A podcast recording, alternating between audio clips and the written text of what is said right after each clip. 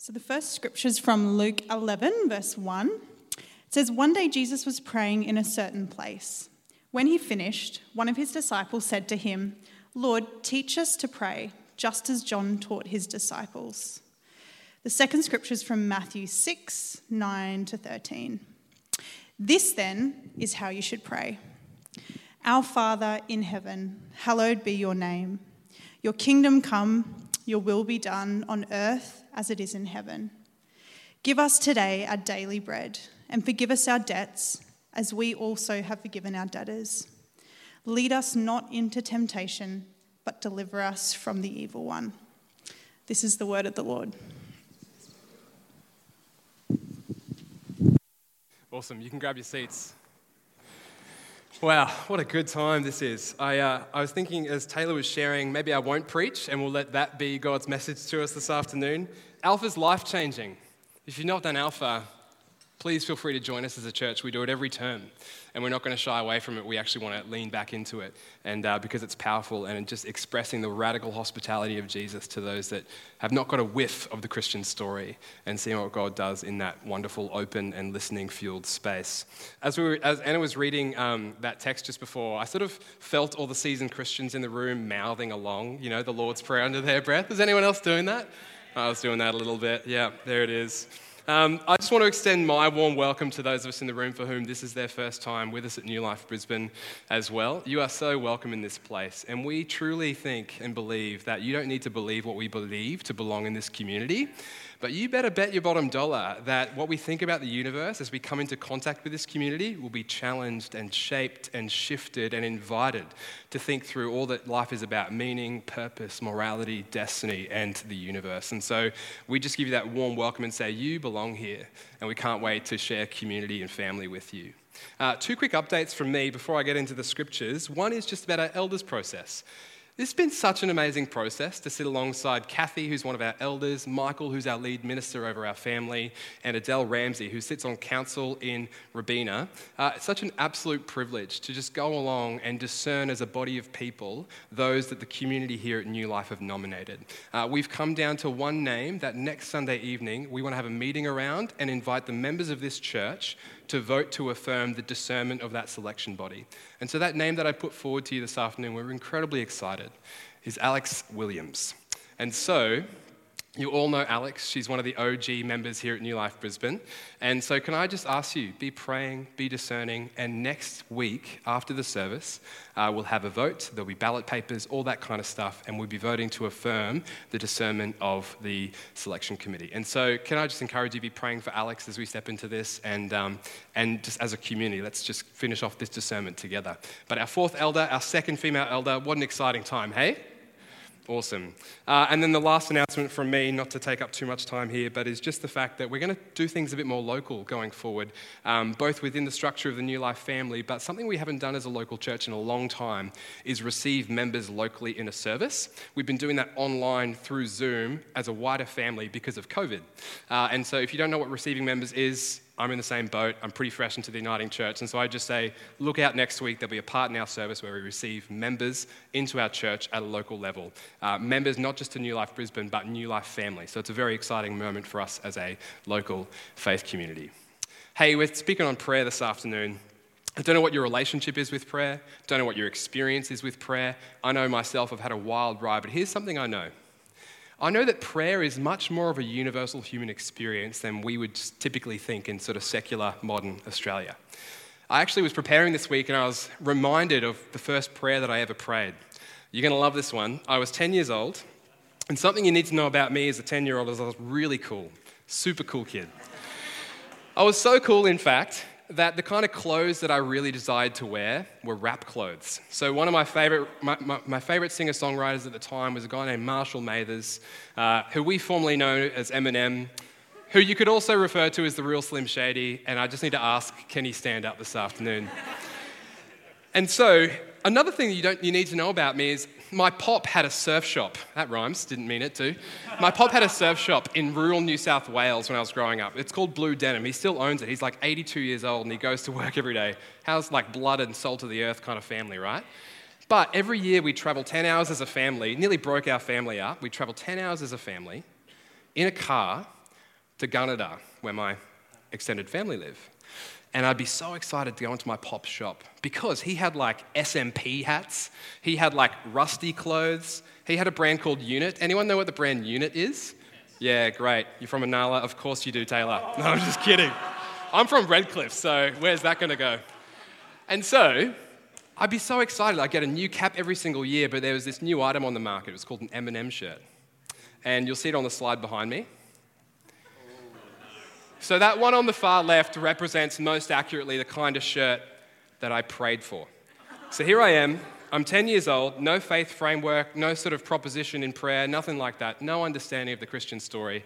And I'm like, I want that shirt. Knew that they came into stock at my pop shop. So I got on my bed in Redcliffe, put my hands together because I thought that made it more holy. And I was like, God, would you please give me an Eminem shirt?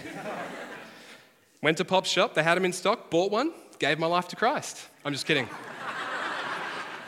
that happened seven years later for a much deeper and profound reason. My first prayer that I ever prayed. Have you prayed prayers in your life?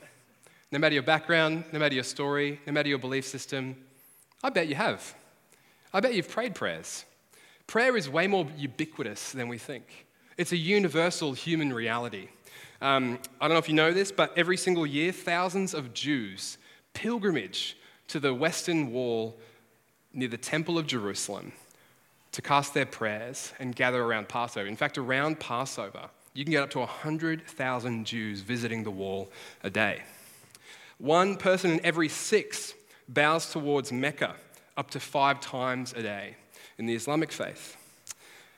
Eastern pantheistic faiths, high in the mountains of the Himalayas, are these red, blue, white, green, and yellow flags, and they're called prayer flags. And they just hang in the wind, sort of casting the blessing of the prayers of the Buddhist tradition across the universe.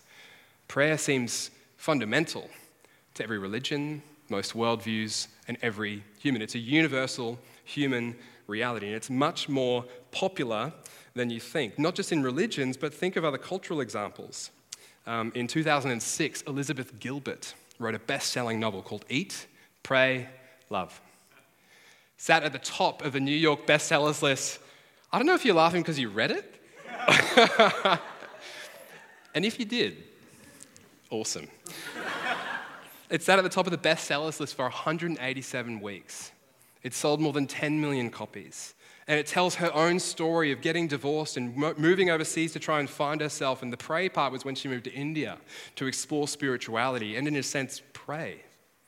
Other examples are this, right? Like you think of people who might just be a bit more new agey. They don't believe in God in this world, but they, they think that there's something more to this universe. And so something good happens in life, and they're just like, thank you, universe.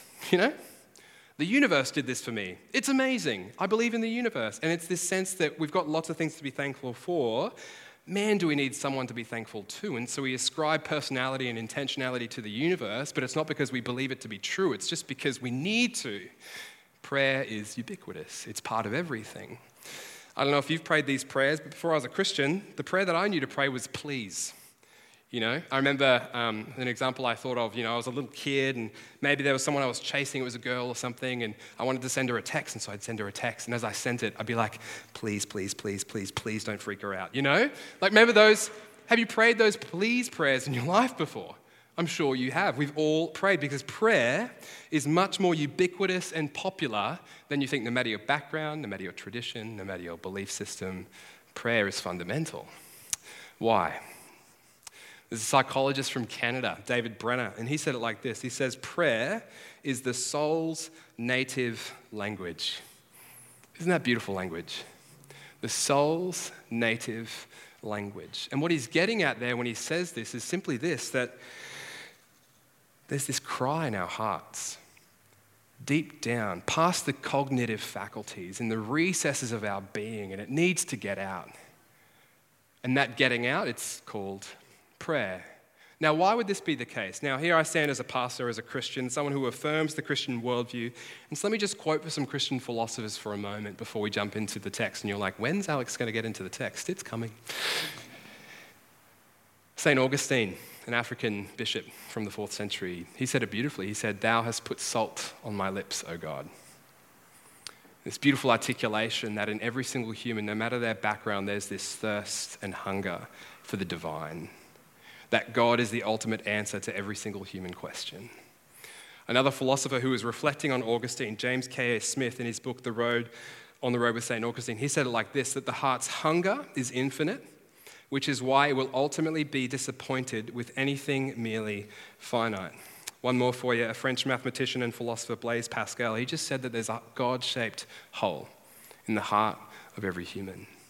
And so, what does that mean for prayer? It just means that we can explain prayer simply by saying that it's a universal reality, it's not a Christian anomaly. It's more natural to being human than breathing. Why? Because all of us have a homing beacon for God, planted in the recesses of our souls, no matter our story. And prayer is the one of the ways that it speaks. That's it.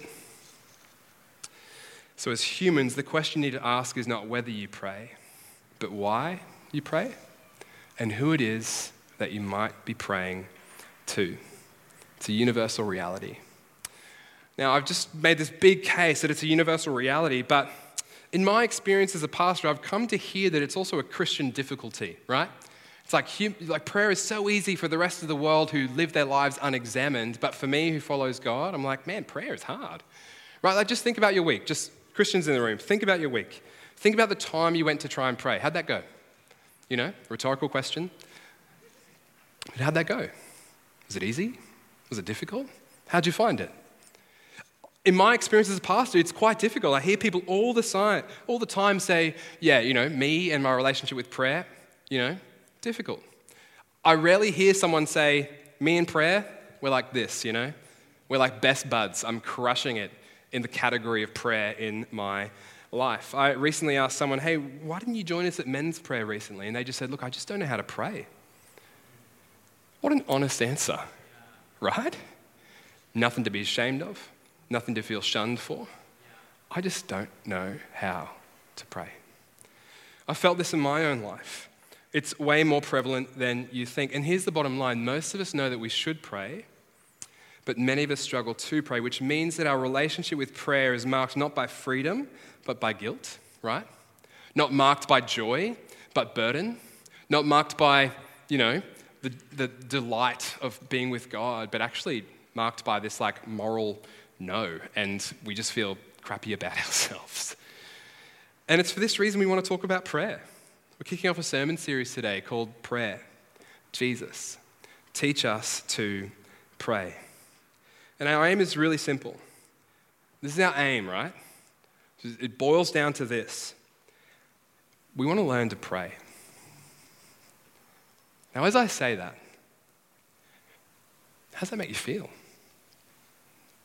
For me, I couldn't think of anything better to do for the next six weeks to learn to pray, to engage the divine for which every human heart has been longing from eternity past into eternity future, to be with the God who made us for himself, as Augustine says, to actually sit in the lap of our Heavenly Father who's made every way possible for us to be there.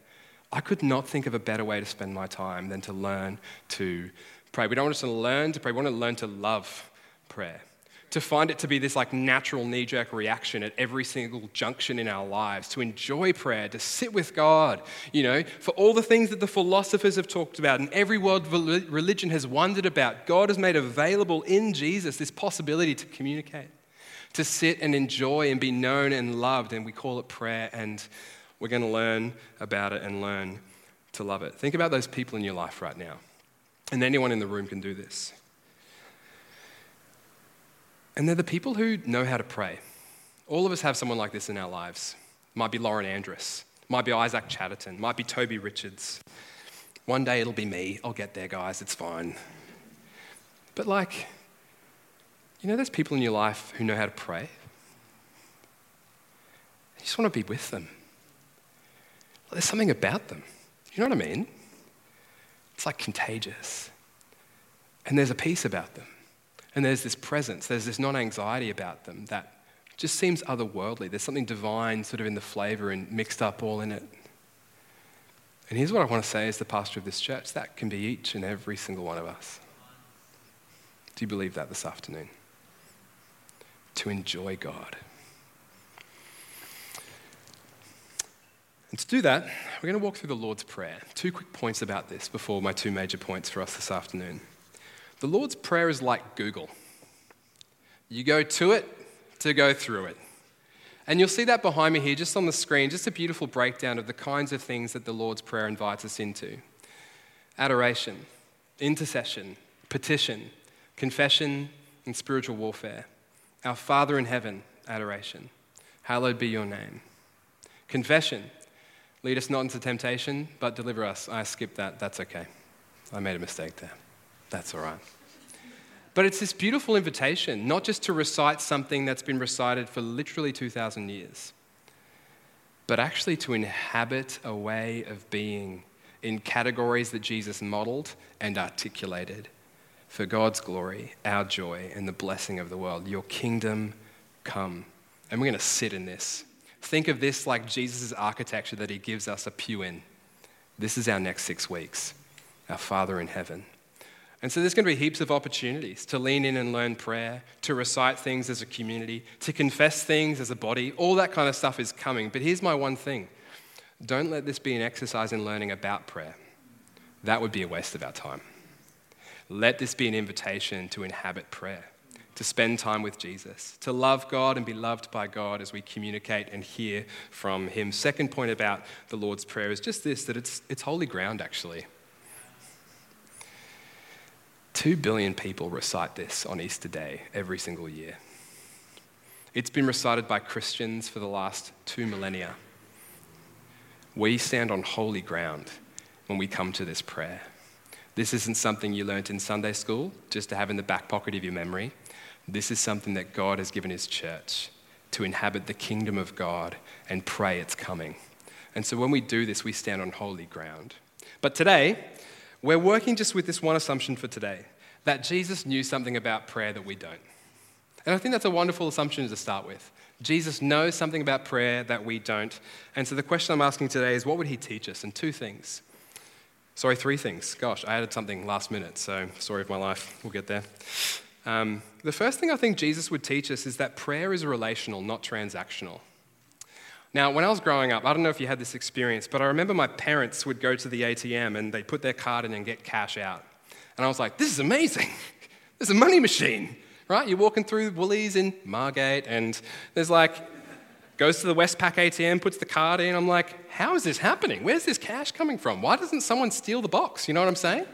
Anyone had that moment when they were a kid? Really exciting. But what was even more exciting, in my experience, was not when I watched my mum do it, but when she gave me the card gave me the PIN number, which is a secret. so I go to the ATM.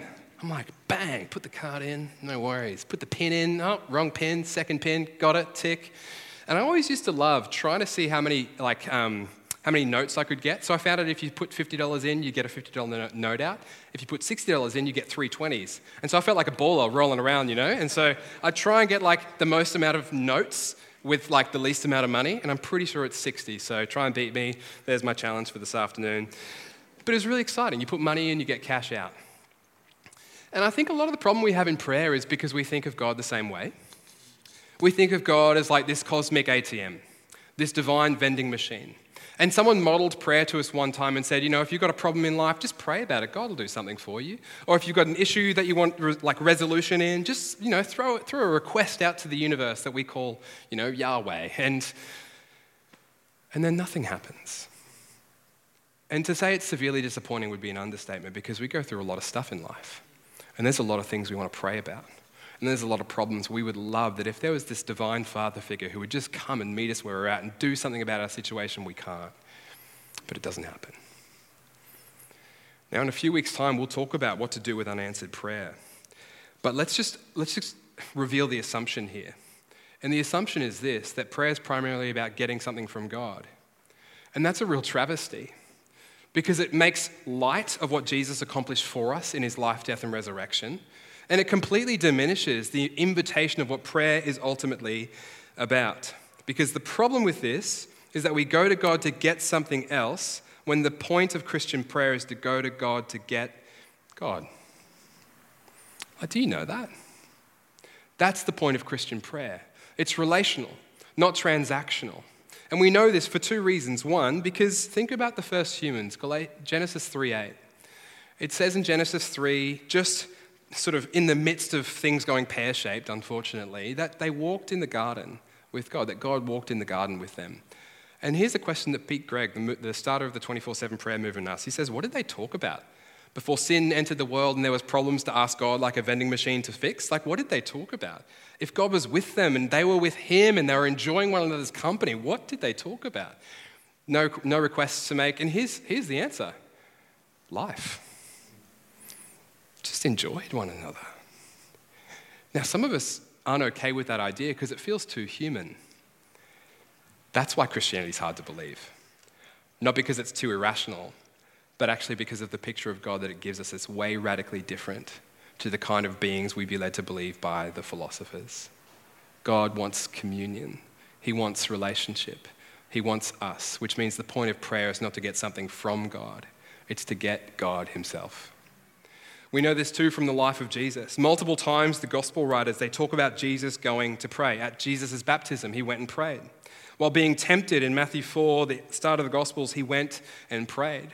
While Jesus was um, choosing his 12 disciples the night before, it says Jesus spent the night praying to God. He took time out to be like, God, what decisions should I make? These guys are going to start a revolution, an upside down kingdom. Who do I choose?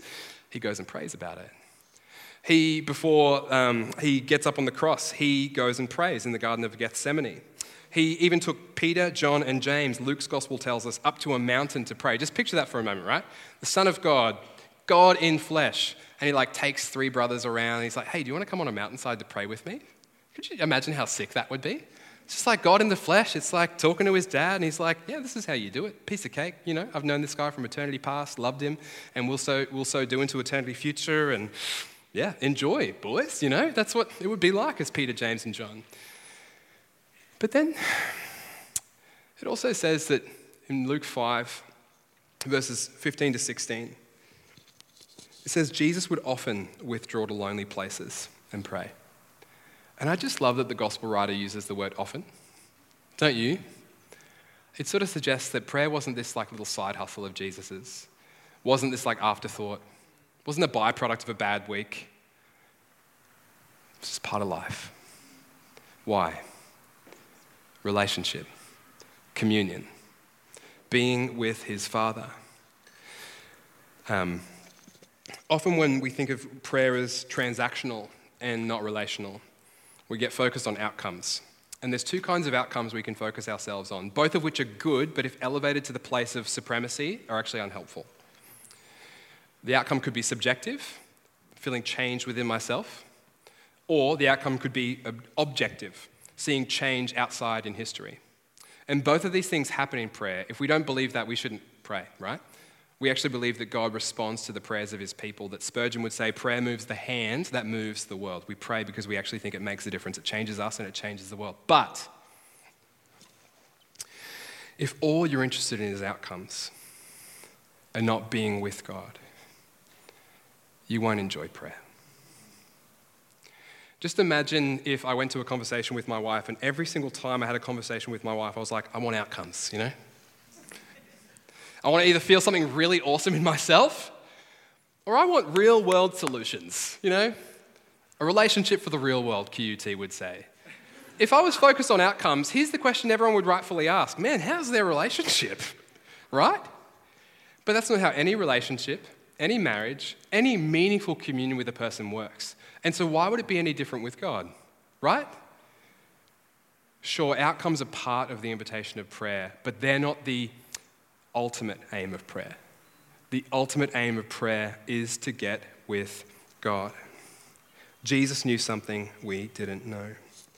For me, this became really clear when, um, before I moved up to Brizzy, we were in Sydney, and I took a day to walk through the Blue Mountains and pretend I was like this really cultured, you know, hiker. And I actually wanted to pray. I had my list, you know. Here's the things I want to feel. Here's the things I want to see results in God. And I started walking along and, you know, going through the mountain. And I'll be honest, I just, I just did the walk. Got to the end of it. And I remember thinking on the way home, look, that was a good time, but I don't feel any different. And it was nice to take time out and carve it out for God, but I wonder if I'll see any results. And I just felt like God came to me in the stillness of my drive home. Maybe Bon was on in the background, who knows? And just said, that was not a waste of time. I was right there.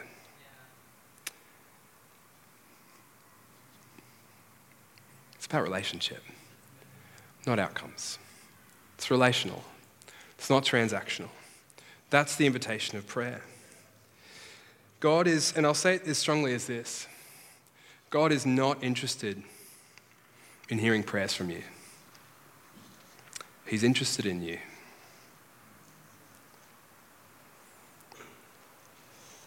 Just think about that for a second.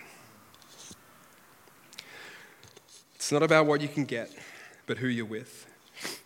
Now, the caveat to that statement, because I'm nuanced and stuff, is sure, prayer's, prayer's how you give yourself to God.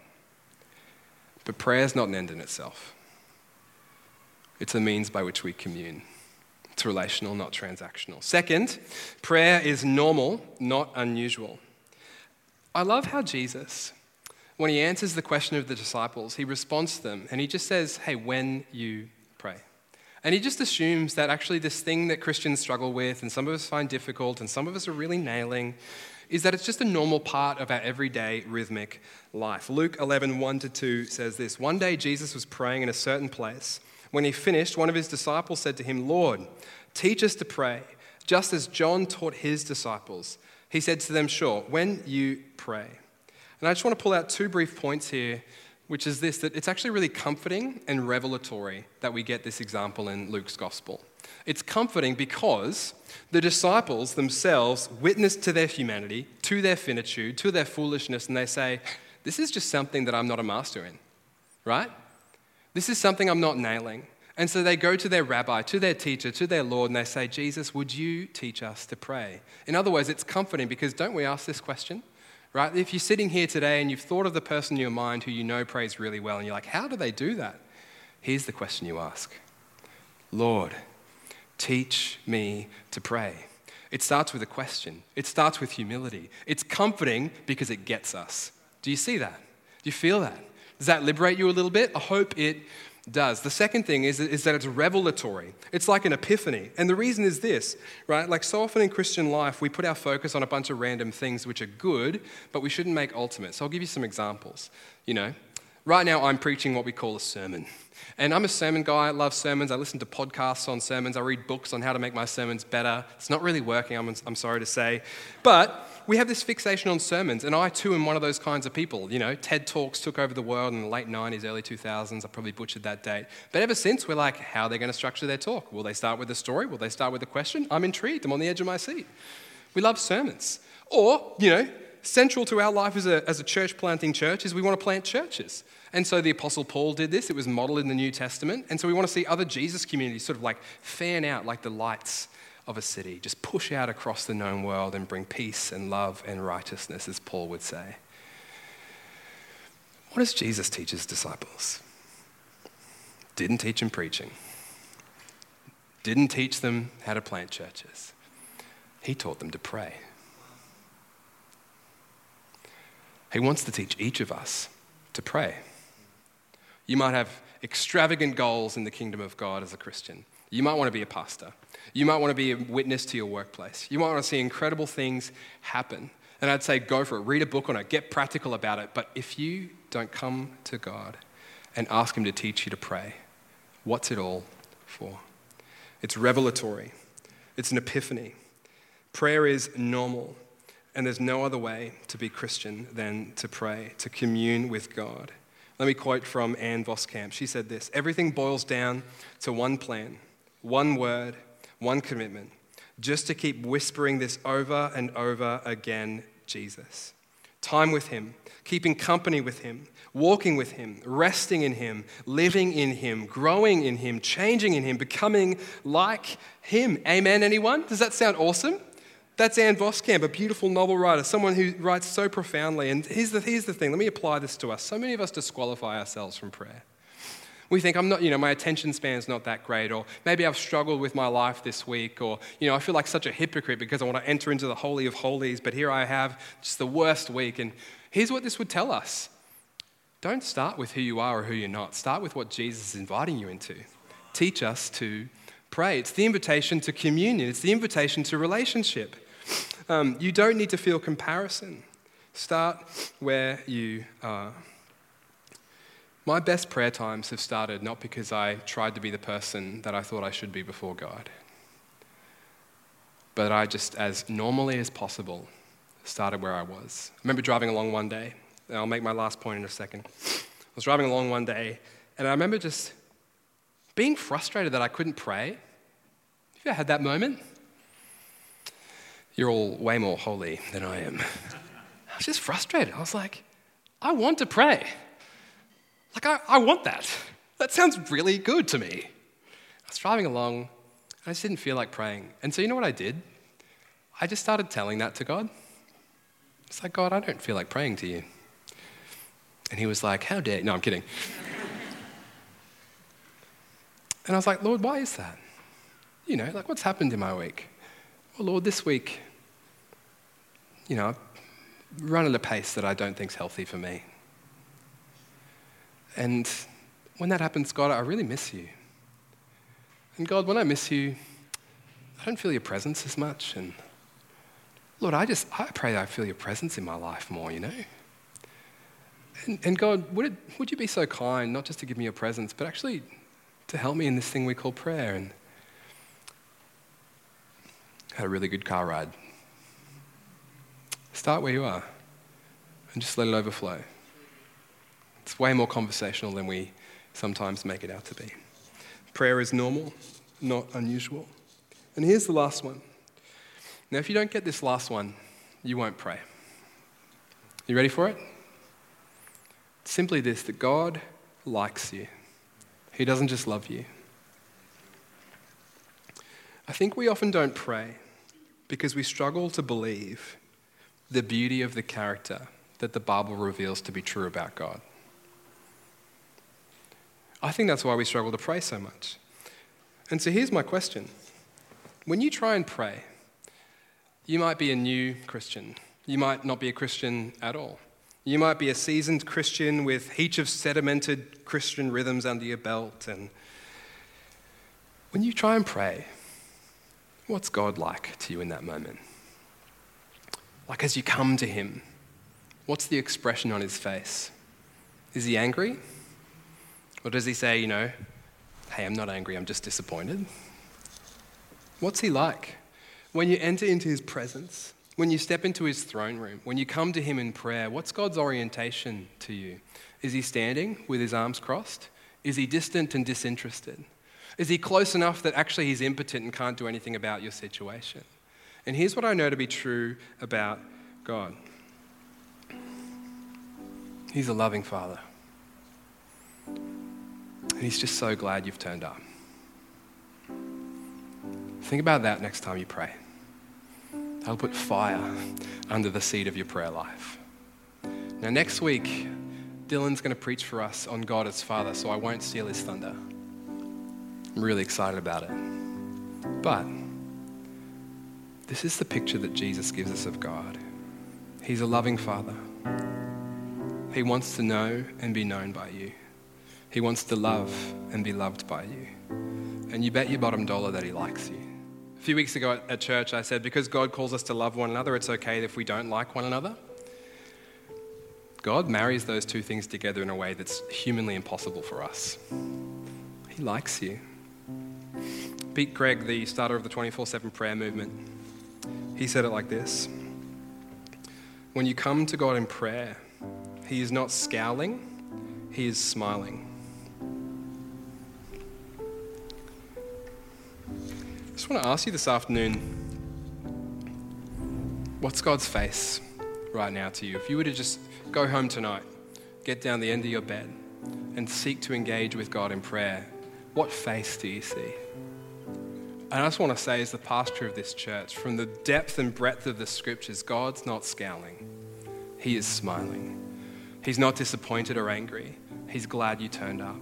He's longing to commune with you. And if you don't get that, you won't pray. It'll make prayer feel like a duty and religious things feel like an absolute burden. But if you get that, you will leave this place just wanting to spend time, just wanting to sit, just wanting to be in His presence. You know, um, one thing that Kath and I have come to say in marriage is, you know, oh wow, we get to wake up to each other every single day. You're my favorite person. Sounds really cute. It is. I'll claim it. But all of us in the relationships that we have, we've all got these experience of being like, oh, I really love spending time with that person. You know, we've all got that person. If you don't, let me pray for you. But think about it. who's that person in your life that you just love spending time with? And here's two increasingly profound thoughts that I just give you as we finish up our time. That one, God can become that for you, and wait for it. You've become that for God. You're the one He wants to spend time with. You're the one He loves to be with. You can be God's favorite person. It's not fluffy, it's not just a way to pad and lift up your ego. It's actually the gospel of Jesus Christ. You can be that one.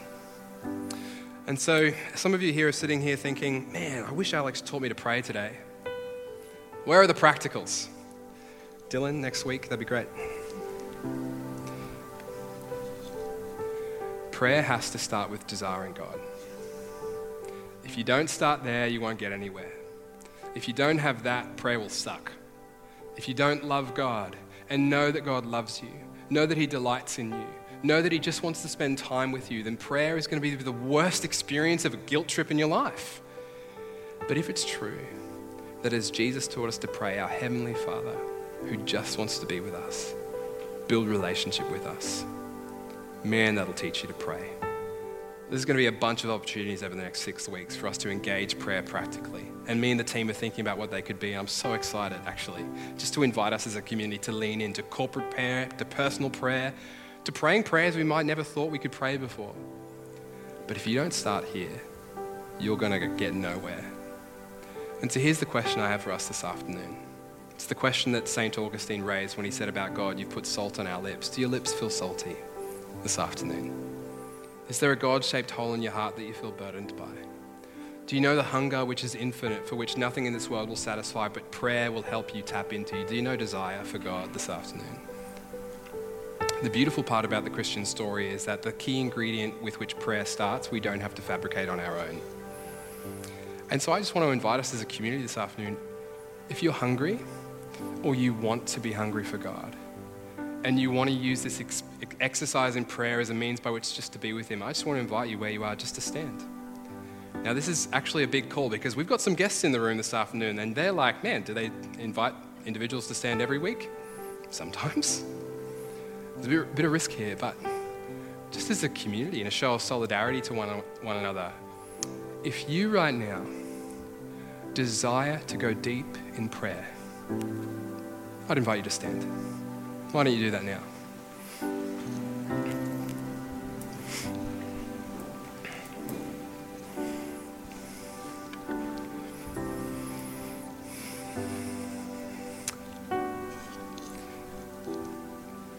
Just want to say, I, I also want to go deep in prayer. Could you imagine if we look back in five years' time and say, yeah, June 2022, that's when it began? You know what I mean? That's when I learned to pray. That's when God did something which completely changed my life. And so I want to pray that over us, pray that for us. And I just want to pay, pay particular pastoral attention to those in the room right now who are just a bit numb towards God.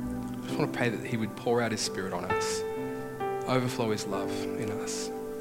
And so if you'd like to participate in that, I just invite you, open up your hands in a sign of surrender and let me pray.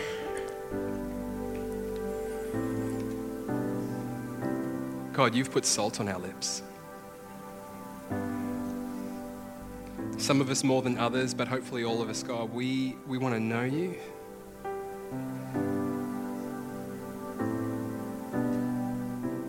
Father, I pray for those of us in the room right now who might just be a little bit numb to you. The things of God feel distant, locked away in a room that I'm not sitting in. And Lord, I just pray, pour out your spirit on us as a church.